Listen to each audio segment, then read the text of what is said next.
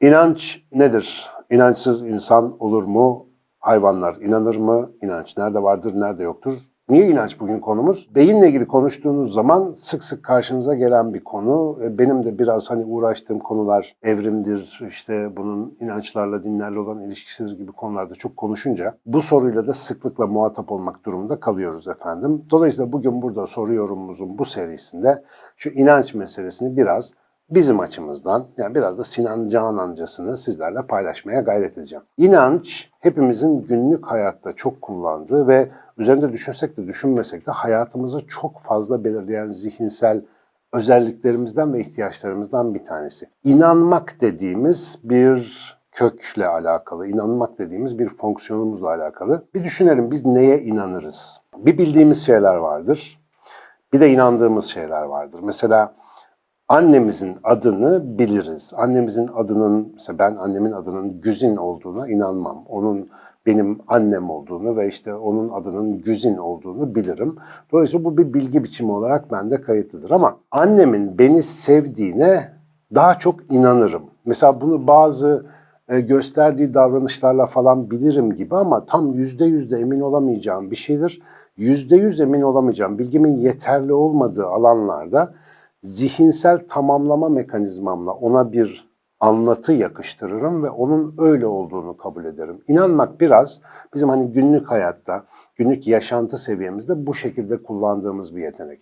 Şimdi birincisi bu ihtiyaç niye var? Mesela fareler, kediler, aslanlar, zürafalar böyle şeyler yapıyorlar mı? Yani onlar bir şeylere inanıyorlar mı? Bizdeki gibi olmadığını rahatlıkla söyleyebiliriz. Çünkü yani varsa bile onlara özgü bir şey belki tespit edemediğimiz bir inanç sistemleri belki vardır ama insandaki kadar derin ve komplike ya da hayatı etkileyici bir şekilde olmadığını söyleyebiliyoruz. Niye bunu söyleyebiliyoruz? İnsanın fabrika ayarlarını eminim hepiniz okudunuz. Yüzde yüz okudunuz değil mi? Yani artık okumadan o evde kalırsınız vallahi insanın fabrika ayarlarını bilmeyen bu devirde ayıptır yani onu bir okumak lazım. Çünkü insanın fabrika ayarlarında hani ne anlatmaya çalışıyordum ben? İnsan biyolojik bir organizma olarak niye bu halde, nasıl bir ortam için yapılmış ve şu anda yaşadığı hayatla o ayarlarının yapıldığı ortamın koşulları birbirinden nasıl farklı ve bu bizi nasıl etkiliyor? Yani hayatımızda yaşadığımız hemen hemen her şeyin yani fiziksel, ruhsal, zihinsel her türlü sıkıntının ya da durumun aslında açıklamasını içeren bir teoriydi ifa hatırlayacaksınız. Şimdi anlatının en başlarında ne diyordum ben? İnsan zayıf ve çıplak bir canlı, çok tuhaf bir görüntüsü var. İşte dünyada diğer hiçbir canlıya benzemiyor. Annesinden doğduğu haliyle hayatını sürdüremeyen tek canlıymış gibi gözüküyor. İlla üstüne bir şey giyecek, ortamda bir şeyler yapacak falan filan. Böyle bir canlı olduğumuz için diğer canlılardaki bedensel ekipmanların hiçbiri bizde yok ama onlarda hiç olmayan zihinsel ekipmanlarla donatılmış vaziyetteyiz. Bu işte aşırı zeki olmamızla sonuçlanan bir süreç gibi gözüküyor. Dikkat ederseniz hiçbir zaman insan aşırı akıllı bir canlı diye bir tabir kullanmadım. Bunu zaten biraz insanı tanıyorsanız siz de kullanmazsınız. Akıllı değil de çok zeki bir canlı. Sorun çözebilme yeteneği çok üst düzeyde olan bir canlı. Peki bu neye bağlı? Yani karaciğerimize, elimize, dirseğimize değil. Muhtemelen beynimizin aşırı gelişmiş olmasına bağlı. Zira bakıyorsunuz Ha, bütün canlılar arasında bedenine göre en büyük beyne insan sahip. Özellikle şu memelileri falan şöyle bir dizerseniz biz böyle o oranlar açısından çok sıra dışı bir yerde duruyoruz. O gelişmiş beyin de bize aslında çok keskin bir zeka veriyor. Çok farklı sorunları farklı şekillerde çözebilme gücü veriyor. Şimdi bu böyle bir büyük beynin bazı yan etkileri de, yan ürünleri de oluyor. Mesela siz dünyayı değiştirmek için, alet edevatlar bir şeyler yapabilmek için ne yapıyorsunuz? Önünüzde bir tane sorun var. Önce bu sorunu bir fark ediyorsunuz. Ne bileyim işte et var yiyeceksiniz de kesemiyorsunuz. Ya da bir hayvan var avlayacaksınız beceremiyorsunuz. Ya da işte bir mekanı yaşanacak bir hale getirmeniz lazım da tam orası o anda yaşamaya uygun bir halde değil. Onu bir şekilde bir düzene sokmanız gerekiyor. Bunu fark ettikten sonra o ortamı kendine göre değiştirecek, o sorunu kendine göre çözebilecek bir canlının yapması gereken bir şey var. Gelecekte o sorunun çözülmüş versiyonunu hayal edebilme yeteneği. Yani ben şöyle şöyle bir şey yapsam ileride bunu şöyle bir hale getiririm. Dolayısıyla bundan şöyle faydalanırım diye ileri yönelik bir hayal kurma becerisine ihtiyacı var. Bir şeye daha ihtiyacı var. Geçmişten getirdiği tecrübelerle o kurduğu hayale, hedefe, amaca gidebilmek için şimdi şu anda o sorunu çözücü, dünyayı değiştirici bir şeyleri de yapabiliyor olması lazım. Şimdi birçok hayvan kısıtlı düzeylerde böyle şeyleri yapıyor. İşte mesela yuva yapan kuşları falan filan görmüşsünüzdür. Onlar da hani muhtemelen oturup ya ben şöyle üç katlı bir triplex yuva yapsam falan diye düşünmüyorlar ama güdüsel olarak içlerinde bir program var. O programın gereğini yerine getirebilmek üzere çer çöp topluyorlar, çamurdan topaklar yapıyorlar. Bir güzel harçlayıp onu işte bir yuva haline getiriyorlar. Ama dikkat edin bir kuş türünün yaptığı bütün yuvalar birbirinin aynısı. Tek tip. Mesela kırlangıç kuşlarının balkonlara yaptığı yuvalara bakın. Hepsi üç aşağı beş yukarı aynıdır. Çok böyle büyük inovasyon, farklı bir hayal gücüne yaslanan yeni bir ürün pek görmezsiniz. Ama insanın çözdüğü her sorun kişiye özel. Hatta öyle bir geleceği hayal edip bir şey yaratma biçimi var ki işte buna mesela sanat yapmak, yaratıcılık falan filan diyoruz. Kim yapsa ortaya yeni bir şey çıkarıyor. Tuhaf bir sonuç üretebiliyoruz. Bu neye dayanıyor? aşırı gelişmiş beynin gelecekte olan bir şeye dair kendisini fail olarak şimdiye koyup kendi öznel tecrübelerinden faydalanarak neler yapabileceğini hayal edebilme becerisinden kaynaklanıyor. Şimdi bunu işte uzun uzun yaratıcılık bilmem ne falan filan diye anlatıyoruz ama bunun bir yan etkisi var. Şimdi buraya dikkat. Bu yan etki biraz gıcık. Siz bir taş parçası buldunuz. 200 bin sene önce yaşıyoruz bu arada. Bir tane tahta parçası buldunuz. Bunları bağlayıp diyelim balta ya da çekiç gibi bir şey yapacaksınız. İşte ya ceviz kıracaksınız ya kemik kıracaksınız bir şey yapacaksınız. O taş parçasının doğal halini gördünüz. Aa süper. Kenarları keskin, ağır bir şey. Maymunlarda da gördünüz zaten. Onlar da vurup ceviz meviz kırıyorlar. Ben bunu burada kullanırım diyorsunuz ama bir taraftan da sopanın ucuna bağlayınca bu böyle daha tork yapar, daha fazla şey yapar falan düşünüyorsunuz, yapıyorsunuz, yapıyorsunuz. Ve ikisini birbirine bağladıktan sonra bir şey fark ediyorsunuz. Doğadaki haliyle bu nesne böyle değildi ve siz onu bir fail olarak bu hale getirdiğiniz için artık siz yani ben bu nesneyi yaptım. Şimdi ortada bir eser ve bir fail var. Bunu doğrudan akıl edebiliyorsunuz. Zira akıl dediğimiz meleke böyle bir neden sonuç zinciri işi içerisinde çalışıyor. O yaptığınız nesne, sizin yaptığınız bir nesne olduğunda sıkıntı yok. Siz onu kendinizin yaptığını biliyorsunuz. Ama yolda belde gezerken öyle bir tane balta buldunuz mesela. Der misiniz ki aa benim yapmaya çalıştığım şey doğal olarak kendi kendine olmuş. Demezsiniz. Burada bir insan daha var. Zira bir ip dolamış, bir şey yapmış. Bir mühendislik ürünü olarak onu orada gördüğünüzde hemen bunu kim yaptı acaba sorusunu sorarsınız.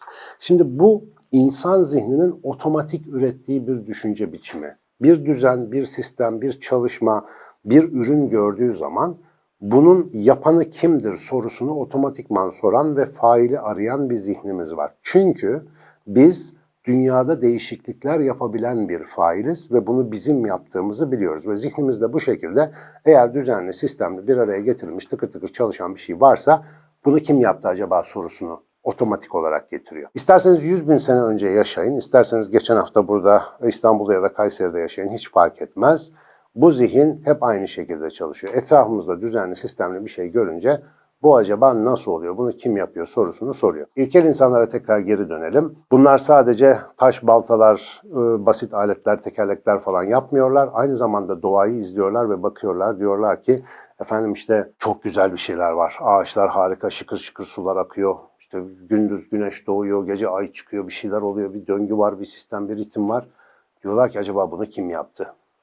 Kaptınız genel konuyu. İnsan böyle tek başına böyle otururken doğada bir anda ya bütün bunları kim yapıyor acaba sorusunu soran tek canlıdır. Mesela çayırda otlayan sığırlarda böyle bir fenomene pek fazla rastlamayız. Yani tam ot yerken abi bunlar da ne güzel her sene çıkıyor kim yapıyor acaba bunları falan diye böyle bir sorgulama pek görmezsiniz.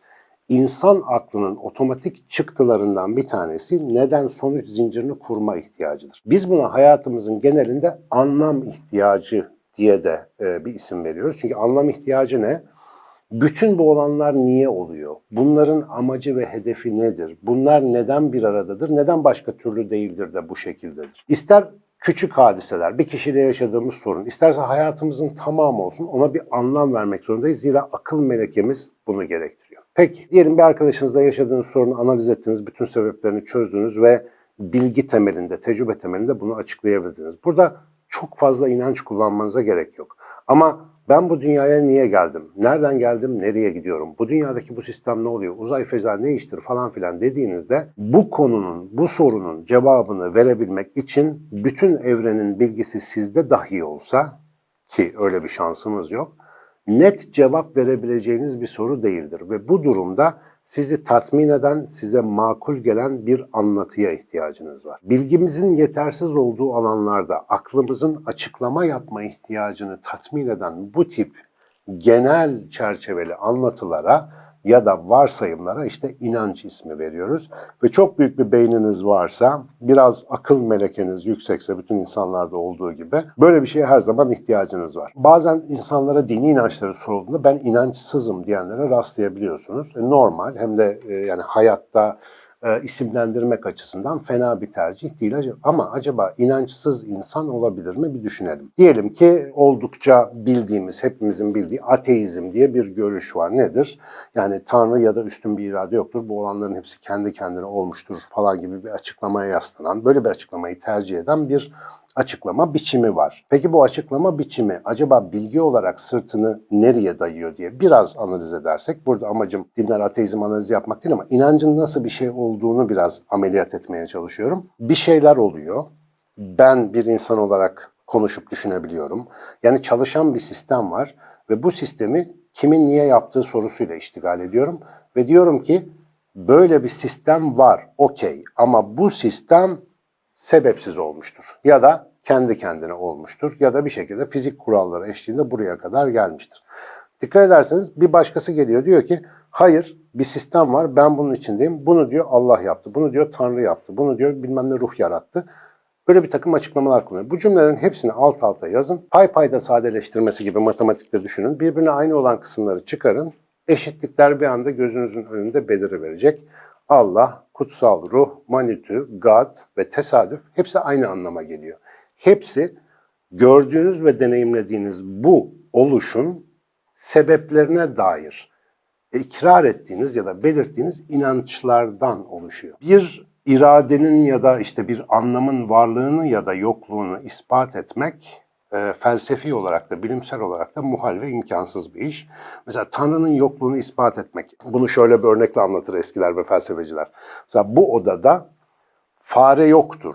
Bu ifadeyi ispat edebilmeniz için odanın her bir milimetre karesini araştırmış, her yerini tek tek gözlemlemiş, hem de aynı zamanda odanın şu sağ köşesine bakarken sol köşesini ihmal etmiyor olmalı. Yani siz oraya bakarken fare oraya kaçtıysa yapacak bir şey yok. Her tarafını aynı anda izleyip bunu gösterebiliyor olmanız lazım. Dolayısıyla yokluğu ispat çok zor bir şey. Ama mesela burada bir fare kakası görsek de işte abi fare. Ya kakası var işte görüyorsun yani benim yapacak halim yok bunu diye hemen koyarsınız durumu ortaya. Dolayısıyla yokluk üzerinden yok diyerek bir şeyleri hani o inanç ihtiyacından kurtulduğunu düşünmek aslında insan beynine ve inancı tam olarak e, belki fark edememekten ya da tarif edememekten kaynaklanıyor. İnançlar bizim zihnimizin en temel ihtiyacından kaynaklanıyor. Biz bu dünyayı bir şekilde anlamlandırmak zorundayız. Çünkü anlamlandırmadan yaşayamıyoruz. O hikayeyi kurmadan bu dünyada hiçbir şeyi öğrenemiyoruz. Hiçbir şeyle ilişkiye geçemiyoruz. Bu anlamsal çerçevelerin hepsi bana sorarsanız birbirine denk. Yeter ki bir başka insana zarar vermesin deyince burada durmak gerekiyor. Şimdi siz bir anlamsal çerçeve belirliyorsunuz ama bunu herkes dağ başında Aristo gibi düşünerek yapmıyor. Ne yapıyor? Anamızdan, babamızdan, atamızdan bir takım anlatılar alıyoruz ve hep ne diyoruz? Ya ne güzel bir şeye inanıyorum. Ne harika. Mesela ne kadar özgürüm. Hiçbir şeye inanmıyorum yani. Of müthişim ya da of son din bana gelmiş ne muhteşemim ben falan diye.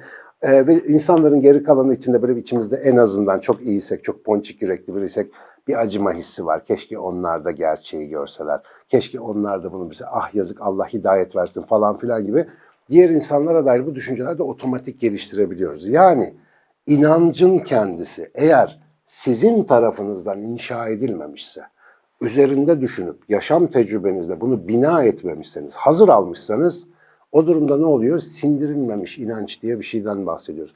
Kafanızda bir hikaye var. Hiçbir yaşamsal tecrübeye genellikle dayanmıyor.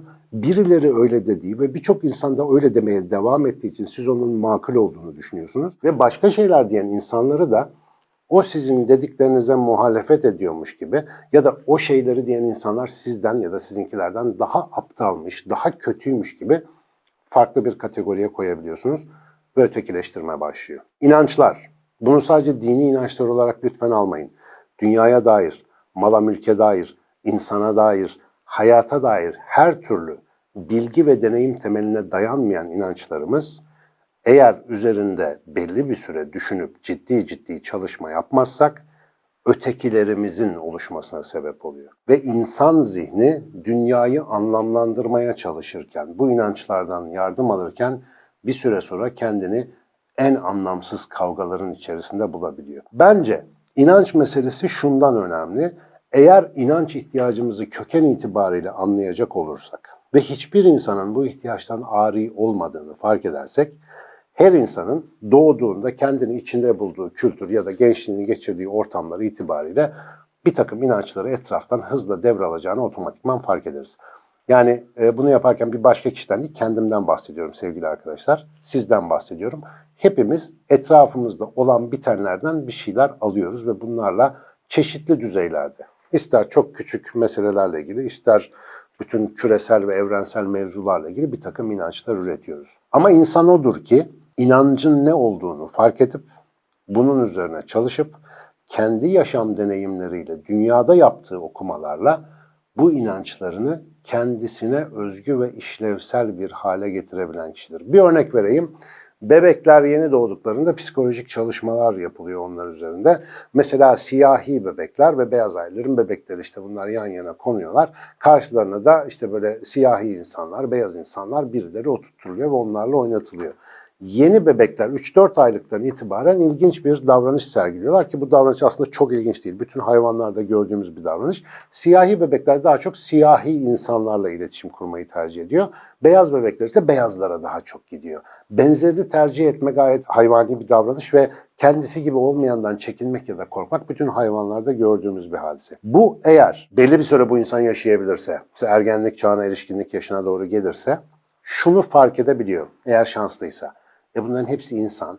Biz kardeşiz. Hatta biraz bilgi düzeyini genişletirse ya hepimiz aynı işte kökenden geliyoruz. Aynı ana babanın çocuklarıyız. Sadece şekilsel, renksel bir fark var. Hepimiz biriz aslında düşüncesini bir inanç olarak içine yerleştirebiliyor.